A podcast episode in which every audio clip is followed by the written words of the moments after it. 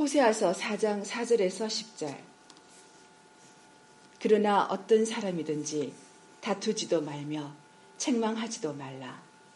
내 백성들이 제사장과 다투는 자처럼 되었음이니라.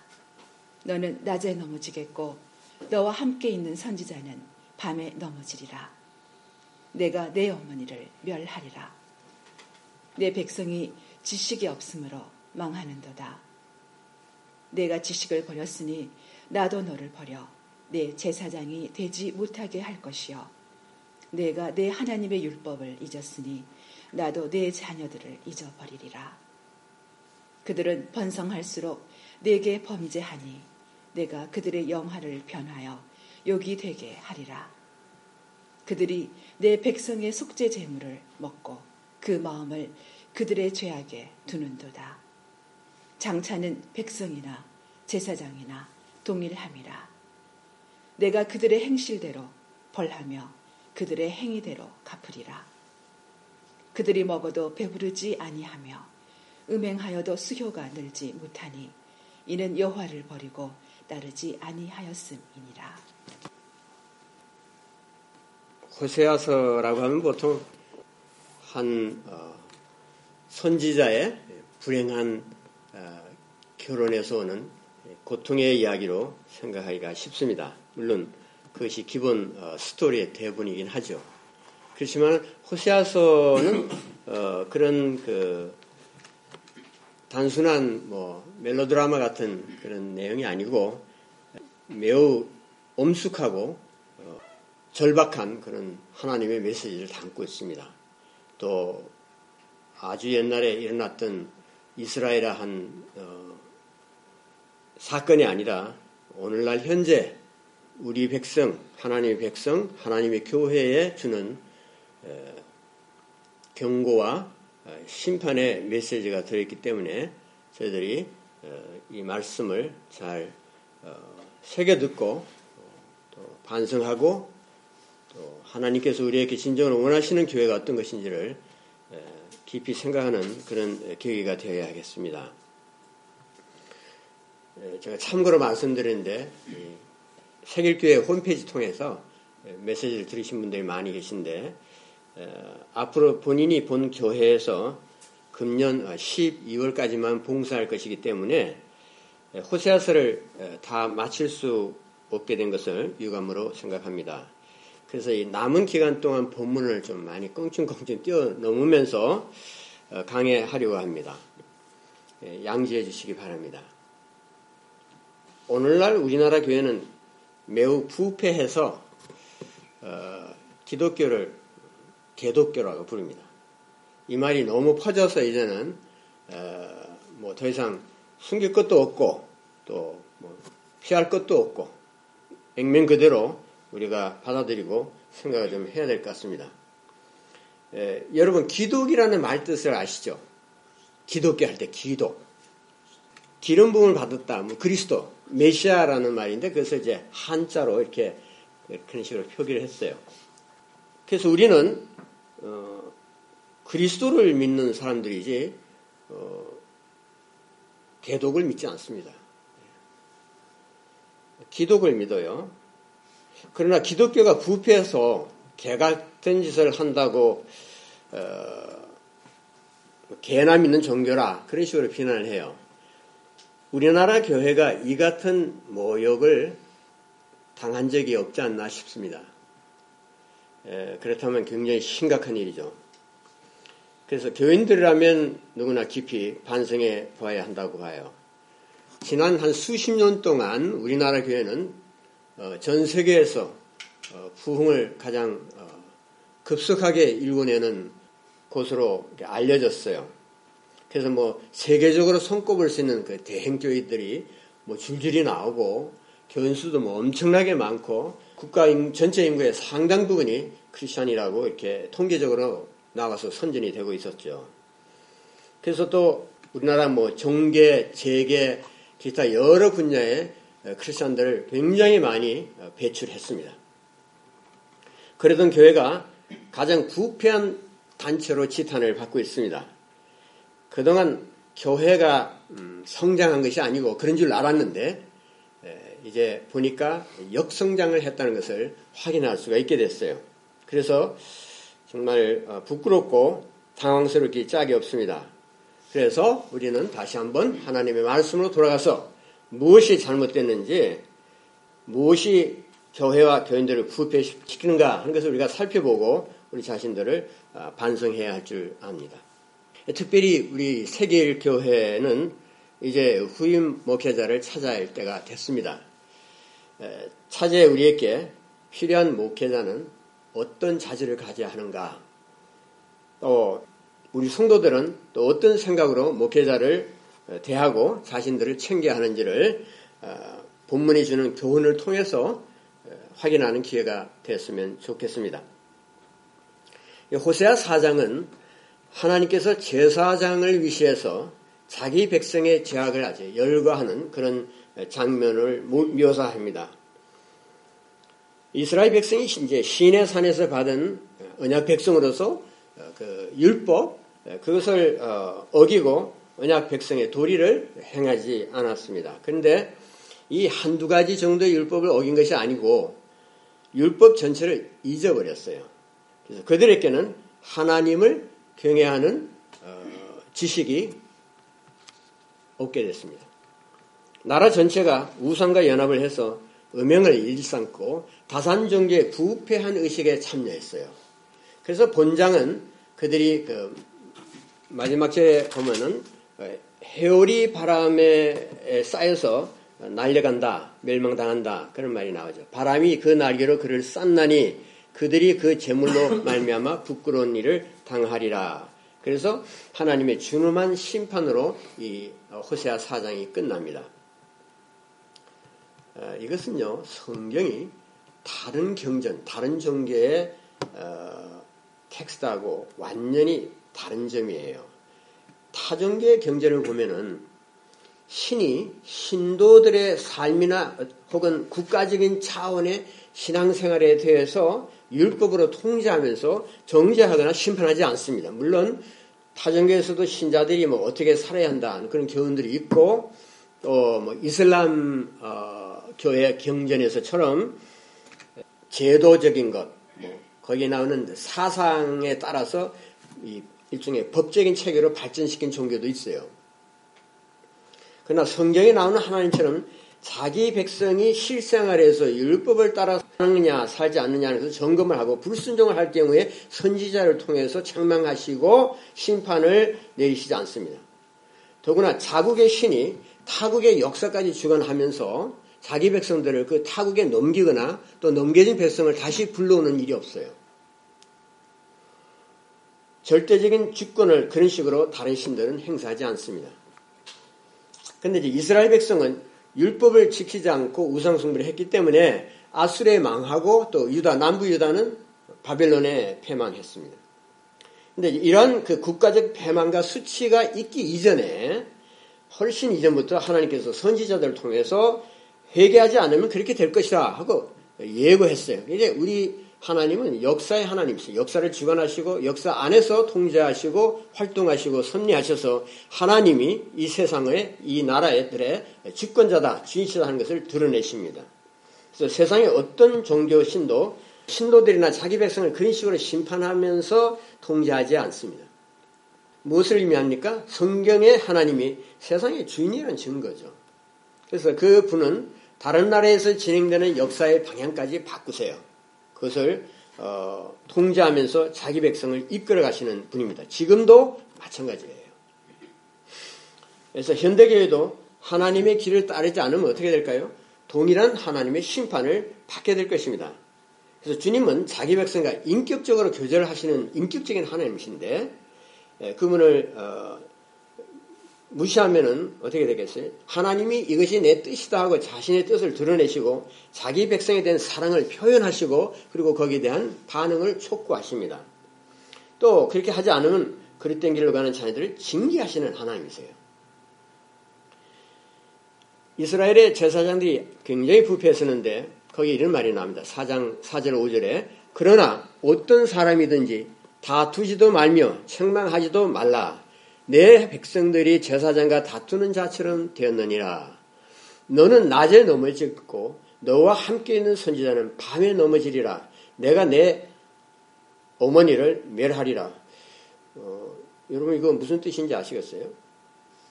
금방 무슨 말인지 잘 이해가 안 되죠? 그 이유가 있어요. 이 호세아서 4장 4절부터 마지막 절, 그 19절까지는 부분적으로 그 원래 원본이 있잖아요. 그 원본이 굉장히 많이 부식을 했어요. 그래서 그것을 해석하기가 굉장히, 그걸 번역하기가 굉장히 어려워요. 원본 자체가 많이 파손됐다니까요. 원본이 막 깨끗하게 요즘 인사하듯이 이렇게 돼 있는 게 아니라 그 원본이 세월이 오래 지났기 때문에 어, 굉장히 그 희미한 데도 많고 무슨 말인지 알아보기 어려운 데도 있고 그래요. 아무튼 여러 가지 번역이 이, 이 본문이 가능한데 여기서는 제가 크리스천 포커스라는 출판사에서 어, 나온 호세아 주석이 있어요. 마이클 이튼이라는 분이 어, 번역한 건데 그분이 호세아 이 원본 원문 비평에 굉장히 어, 죄가 깊으신 분이에요. 그래서 제가 그분의 번역을 따르도록 하겠습니다. 거기 이렇게 나옵니다. 하나님께서는 분명 한 사람과 논쟁하신다. 하나님께서 질책하시는 한 사람이 있다. 제사장인 내가 나의 논쟁자다. 그렇게 나와 있습니다. 그래서 이 본문에 비추어서 이제 말씀드린다면은 어느 시대든지 하나님의 종들을 박해하는 사람도 있어요. 근데 좀 놀라운 것은 하나님의 종들을 학대하는 사람들이 흔히는 교회 바깥이 아니고 교회 안에서 일어나고 있어요. 교회 안에 있는 지도자들입니다. 호세아 시대는 제사장이 하나님의 말씀을 전하는 선지자들을 괴롭혔어요.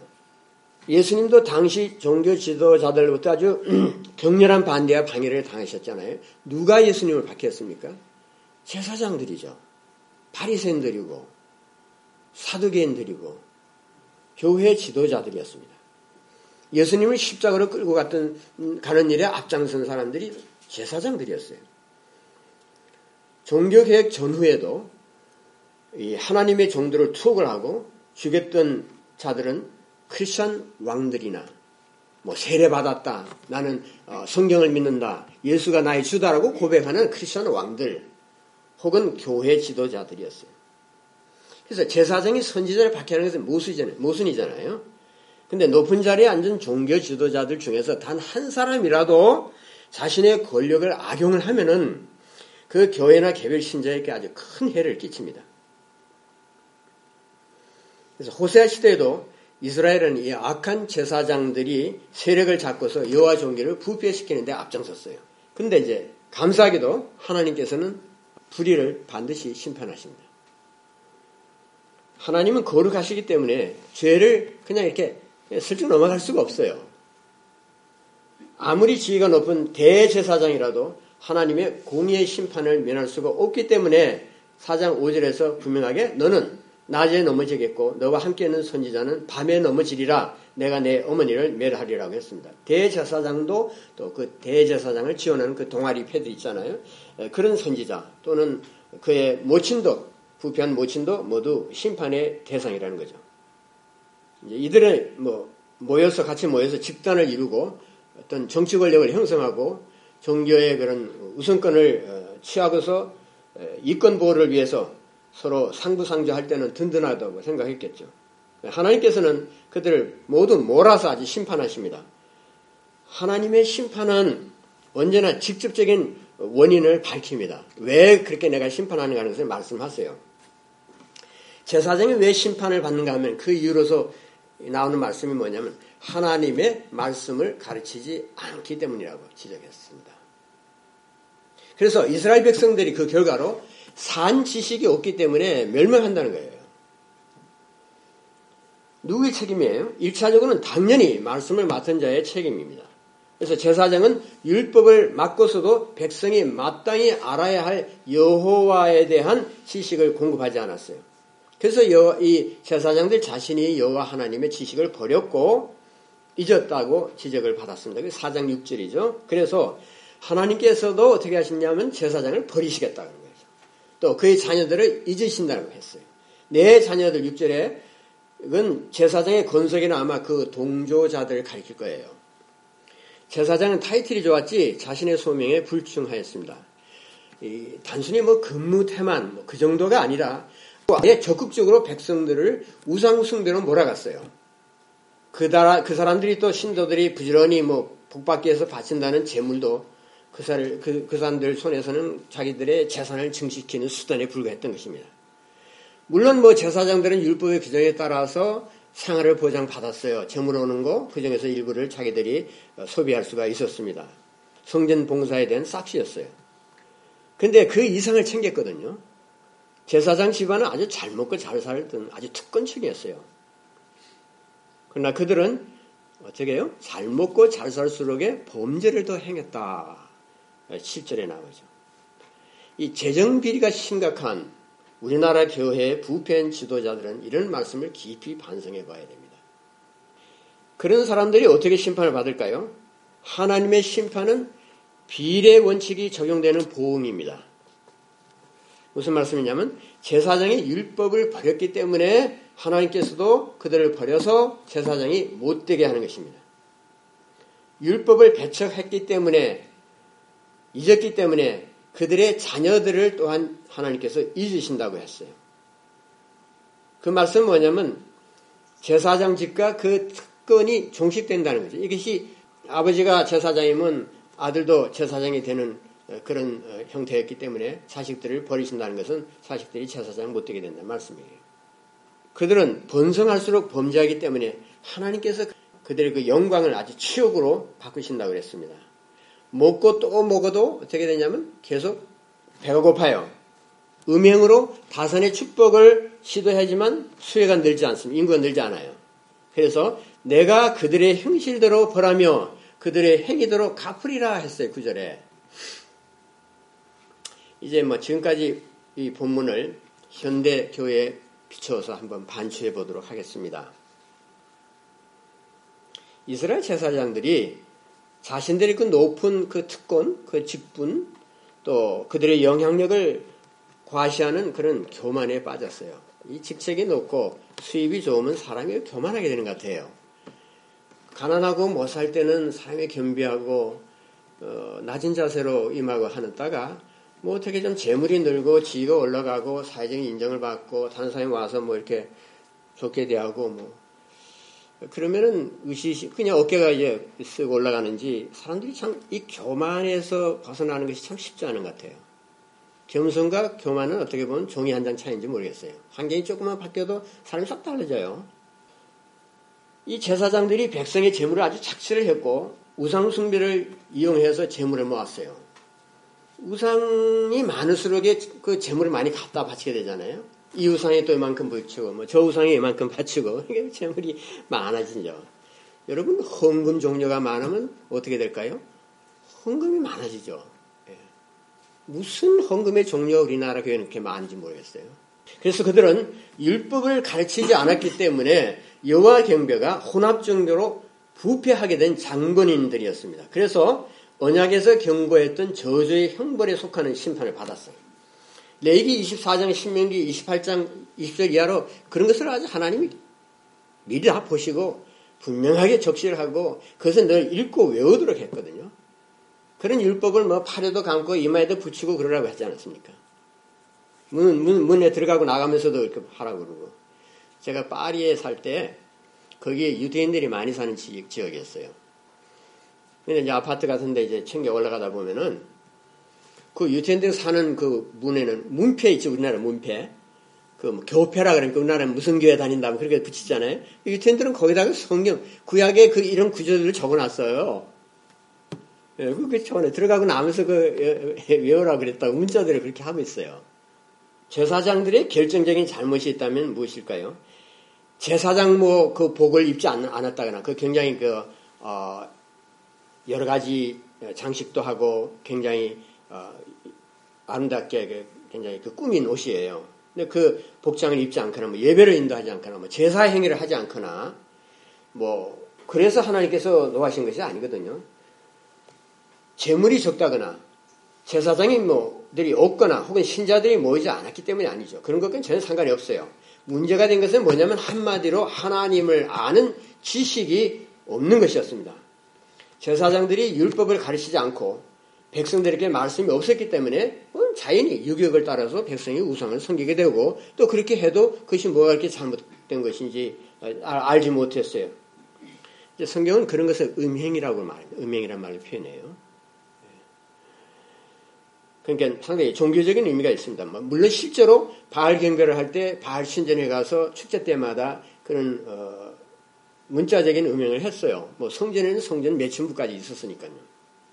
그것이 다 다산 종교의 어, 의식들이거든요. 그래서 에브라임이 에브라임은 북이스라엘을 가리킵니다. 에브라임이 우상과 연합했다고 표현했습니다. 그러니까 여호와 종교가 우상 종교로 탈바꿈을 한 거죠. 그 무엇이 이런 지경에 이르게 했을까? 우리하고 상관이 없을까? 오늘날 우리는 음행하지 않나? 오늘날 우리에게는 우상 숭배가 없는가? 오늘날 우리 교회 지도자들은 어, 이 같은 제사장 그룹에 속하지 않는가? 그런 것을 우리가 좀 따져볼 필요가 있어요. 이스라엘의 근본적인 문제는 말씀의 부재였습니다. 더 따져보면 말씀을 맡은 자들에게 말씀이 없는 거예요. 말이 되지 않죠. 하나님께서 말씀을 주지 않았던 몰라도 신의 산에서 넘치도록 말씀을 주시는데 말씀이 없다는 것은 그 말씀을 싹 무시해버렸기 때문이죠.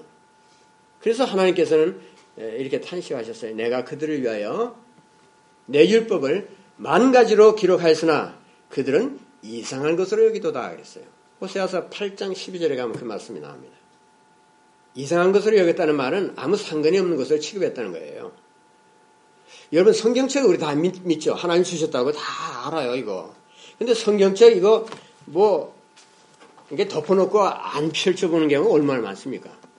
펼쳐봐도 그냥 형식적으로 그냥 조금 읽고 그만두고 읽었다가 말았다가 그냥 겨울 때나 성경 그냥 갖고 요즘 뭐 성경책 갖고 올 필요도 없잖아요. 성경책 뭐 들고 다니는 시대가 아닐는지 몰라도 성경책을 잘 안 읽죠. 사실상 수천 가지의 규례들이 율법에 있습니다. 또 율법이 선지자들을 통해서 해석된 것도 많아요. 그런데도 제사장들은 율법책에 손을 대지 않았습니다. 그저 의식만 행하고 대접만 받았어요. 여러분 세상에서 가장 힘든 직업의 하나가 목사직이에요. 또 가장 쉬운 직업의 하나도 목사직입니다. 설교를 제대로 준비하고 목회를 하려면 뭐 좀 더 과정에서 피땀이 흘러야 한다. 솔직히 저는 피땀 정도는 안 흘러요. 그렇지만은 아무튼 쉬운 일이 아니죠. 근데 설교를 별도로 힘써 준비하지 않고도 아주 쉽게 밥을 먹을 수 있는 것이 목사직이에요. 제가 이것을 뭐 목사직을 비하하는 말이 아닙니다. 목사가 설교만 그러면 잘하면 되느냐? 예, 그렇게 물을지 몰라요. 물론 목회에 관한 다른 여러 가지 일들도 있습니다. 그러나 목사는 무엇보다도 설교에 부름을 받은 사람이에요. 다른 일들은 모두 2차적입니다.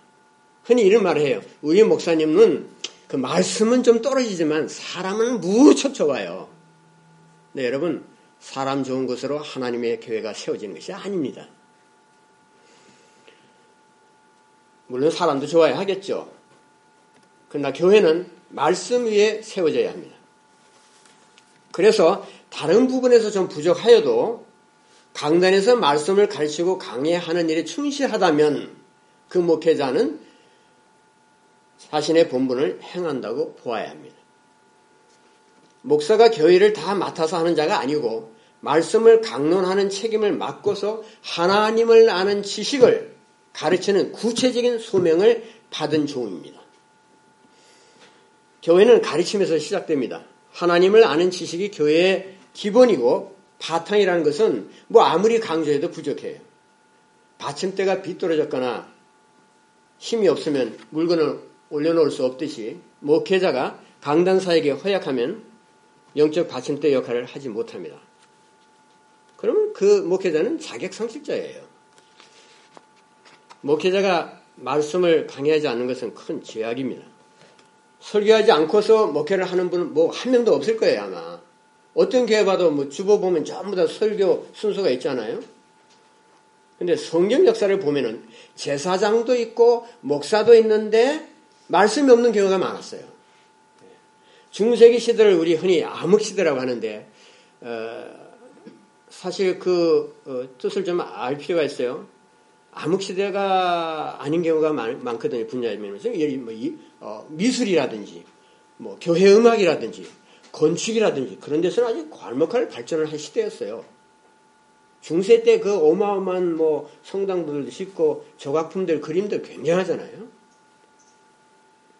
교인수로 봐도 유럽은 절대 다수가 신자들이었고 기독교 국가였습니다. 당시에는 세례를 받지 않은 자는 거의 없었어요.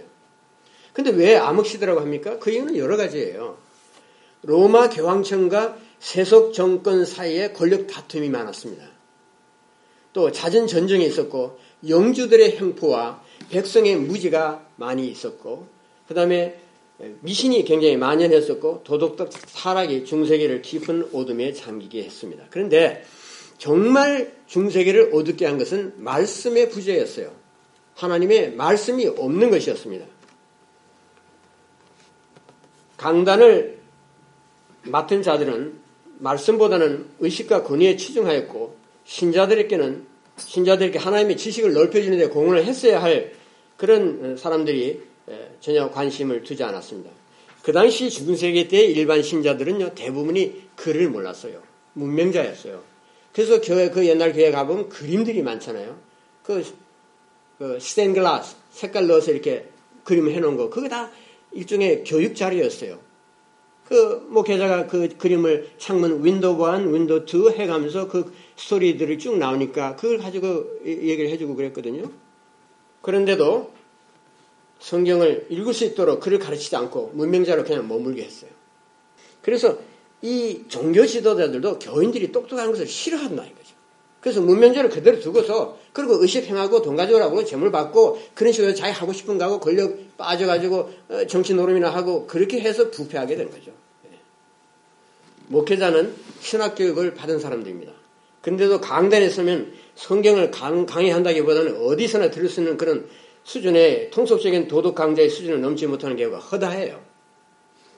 설교 때 내용도 없고 본문과 상관도 없는 그런 이야기들을 이리저리 엮어내기도 하고 목회자의 개인적인 욕구를 의도적으로 투사하기 위해서 그것을 투입하는 기회로 삼기도 합니다.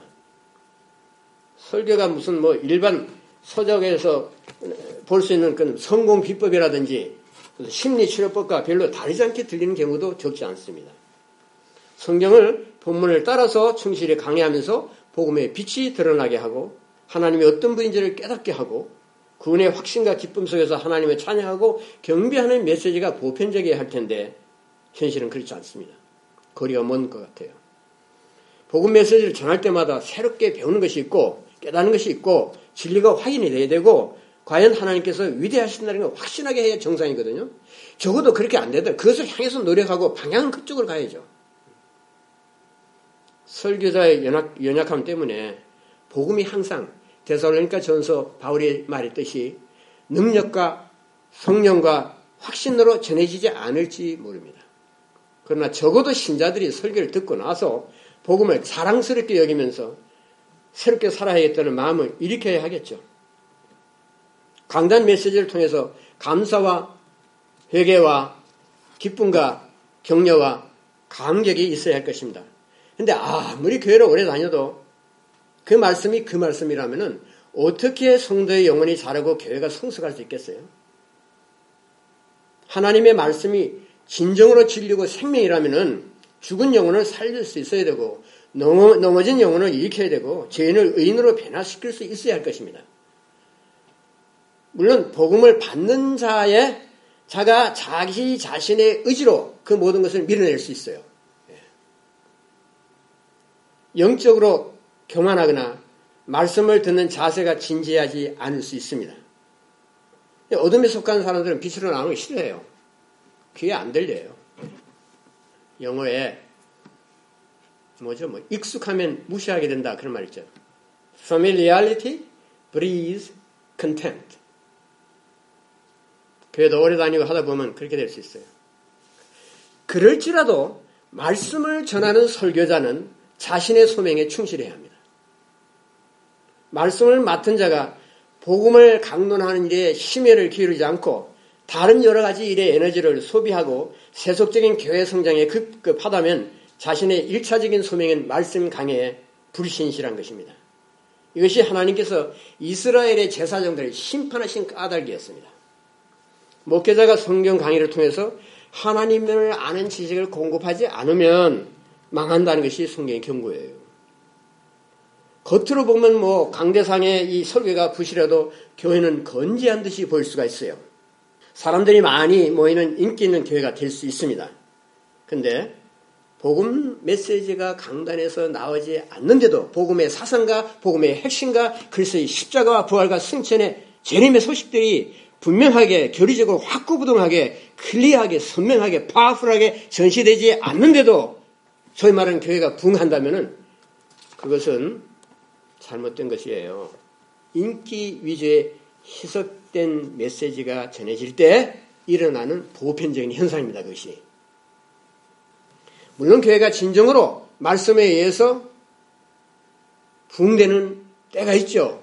아, 교회, 교회사 보면은 아, 부흥 시기가 있지 않았습니까? 우리나라에도 에, 과거에 그런 부흥을 겪었었고 또 뭐 웨일스라든지 뭐 그러던 영국적 국제 헤브라이즈의 부흥이라든지 이런 뭐 여러 가지 그 놀라운 부흥의 시기가 있었어요. 그때는 많은 사람들이 교회로 오죠. 예. 그렇지만 일반적으로 말씀해서 그래서 하나님의 메시지가 제대로 전해지지 않는 그런 곳에서 인기 위주의 군중들이 모이는 현상이 다 좋은 것은 아니라는 거죠. 복음이 없는 부흥은 부흥이 아니라 악과 부패가 크게 진행되고 있다는 뜻입니다. 아무리 교회당 건물이 번들을 하고 봉사활동이 많아도 강단의 말씀에 살아있지 않으면 하나님 보실 때는 죽은 교회예요. 뭐 사람이 많건 뭐, 뭐, 목회자가 뭐, 뭐 경력이 어떻든 교단이 무슨 재력이 어떻든 그 아무 상관없어요. 하나님의 눈에 어떻게 보느냐 그게 중요한 것이. 한 사람이 모이든 열 사람이 모이든 만 명이 모이든 간에 하나님이 보실 때 살았어요. 그것이 산 교회고 그렇지 않으면 다 죽은 거예요. 이스라엘의 제사장도 많고 재물도 많고 뭐 그 이스라엘 백성들도 많고 했지만은 하나님 보실 때 죽은 교회였습니다. 죽은 백성들이었어요. 그래서 어떻게 죽은 거는 그대로 둘수 없다. 그래서 다 다른 나라에 잡혀가게 했습니다. 말씀이 죽어 있으면 교회당은 서 있어도 신자는 넘어져 있고 헌금은 쏟아져도 성도의 영혼은 궁색하고 찬송가를 불러도 하나님의 귀에는 들리지 않습니다. 이스라엘 백성은 크고 많은 재단에 부지런히 재물을 받았지만 제사장들은 율법을 제대로 가르치지 않고 딴짓을 했기 때문에 하나님을 인격적으로 만날 수가 없었고 하나님이 어떤 분이라는 것을 그것이 그들의 심령에 의뢰를 하지가 않았어요. 모든 것이 형식이고 모든 것이 의식이고 그냥 종교였습니다. 그래서 영혼이 메말라 버렸어요. 이것은 신자들을 탓하기 전에 제사장들이 먼저 져야 할 책임이었습니다. 하나님의 말씀을 주의 백성에게 우선적으로 가르치지 않는 것은 심각한 불순종입니다. 강단에서 복음을 강론한 일을 최우선으로 여기고 이 일에 헌신하는 헌신하지 않는 사역자나 말씀 강해와 강의 은사와 능력이 없는데도 불구하고 매주 강단에 올라가는 일을 예사로 여기는 것. 그것은 하나님의 엄중한 심판을 받을 것을 두려워해야 하는 행, 행위예요. 교인들도 교회를 선택할 때 복음이 충실하게 전해지는지 지는지 않는지를 확인해야 돼요. 우리가 교회 그냥 자신의 기분에 따른 분위기만 보고 교회를 정하는 것은 안전하지 않습니다. 목회자의 설교를 듣고 분별할 수 있어야 되거든요. 근데 이 강사가 와서 전혀 딴 얘기하고 저 강사에서 전혀 반대되는 얘기하는데도 다 은혜 받았다 그래요. 왜요? 분별력이 없기 때문에. 둘 다 완전히 상반되는 말을 하는데도 불구하고 다 은혜 있대요. 뭐 도대체 은혜가 뭘까요? 가장 어려운 말인 것 같아요. 우리가 사용하는 말 중에. 초신자라면 몰라도 그렇지 않은 경우에는 목회자가 성경을 제대로 강의하는 능력이 갖추어졌는지 아닌지를 판단할 수 있어야 되고 그것을 다른 연약한 성도에게 설명할 수가 있어야 되거든요. 그 외의 것들은 모두 2차적입니다.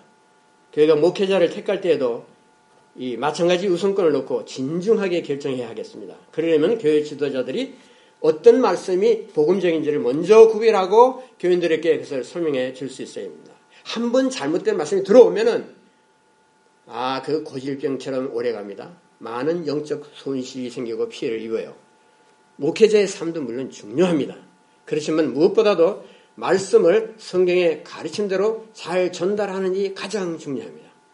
이스라엘은 말씀을 무시한 부패한 제사장들 때문에 나라 전체가 전체에 만연했던 우상 숭배를 절대로 막을 수가 없었어요. 그런 그런 능력이 없었어요.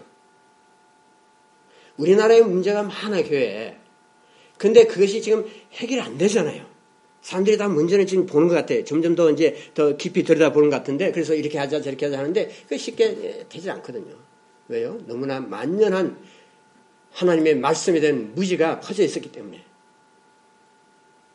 또 그리고 교회가 그런 문제를 해결할 수 있는 영성이 없어요. 그런 능력이 없어요. 지금까지 딴 데다 정신 쓰고 어, 했기 때문에 그런 영적인 파워가 없단 말이에요. 굉장히 불행한 일이죠. 그러나 저는 회복의 하나님을 믿습니다. 우리 모두가 그래야죠. 하나님이 경신의 뜻을 두시고 우리를 새롭게 일으키기 위해서 새롭게 부활시키기 위해서 우리를 위해서 역사하신다고 믿어요. 그러면 하나님이 중시하시는 그것을 중시해야 될 거 아니에요. 우리가 말씀을 버렸기 때문에 이 지경이 됐습니다. 고백하고 회개해야 된다는 말이죠. 세상을 향해서 교회가 사과해야 돼요. 우리는 하나님을 잘못 represent 했지만은 우리 하나님, 우리 하면 하나님, 우리 성경은, 우리 예수님은 그런 분이 아니다. 성경은 그렇게 말하지 않는다. 우리가 잘못된 것이다. 그렇게 하고 앞으로는 우리가 회개하고 이런 게 잘못돼서는 이들 하겠다. 그렇게 좀 공동 성명서라도 좀 발표하면 어떨까 싶어요. 그런 게 안 해요. 왜요? 교만하니까. 또 크게 뭐 잘못한 거 없다고 생각해. 그 뭐 몇 개 소수가 그러겠지 이렇게 생각하지만 교회에 만연해 있는 것이 우상숭배입니다. 하나님 아닌 것들을 얼마나 중시하면서 교회 생활을 하는지 몰라요. 물론 이것은 generalize 한 얘기긴 하지만은 거의 대부분의 경우가 어, one way or another 해당된다고 봅니다. 이스라엘은 하나님의 말씀을 우선시하지 않았기 때문에 어떻게 됐습니까? 제사장들과 함께 망했어요. 하나님이 몰아서 다 심판을 하셨습니다. 하나님은 심판을 즐겨하시는 분이 아니에요. 심판을 하신다면 징계 해철입니다. 그러나 하나님의 형벌의 해철이 끝에는 언제나 자비의 꼬리표가 붙어 있습니다. 우리는 자비하시고 오래 참으시고 자기 백성을 돌이키기 위해서 심판하시는 하나님을 믿습니다. 이스라엘이 받은 심판이 우리 모두에게 경고가 되어야 하겠습니다.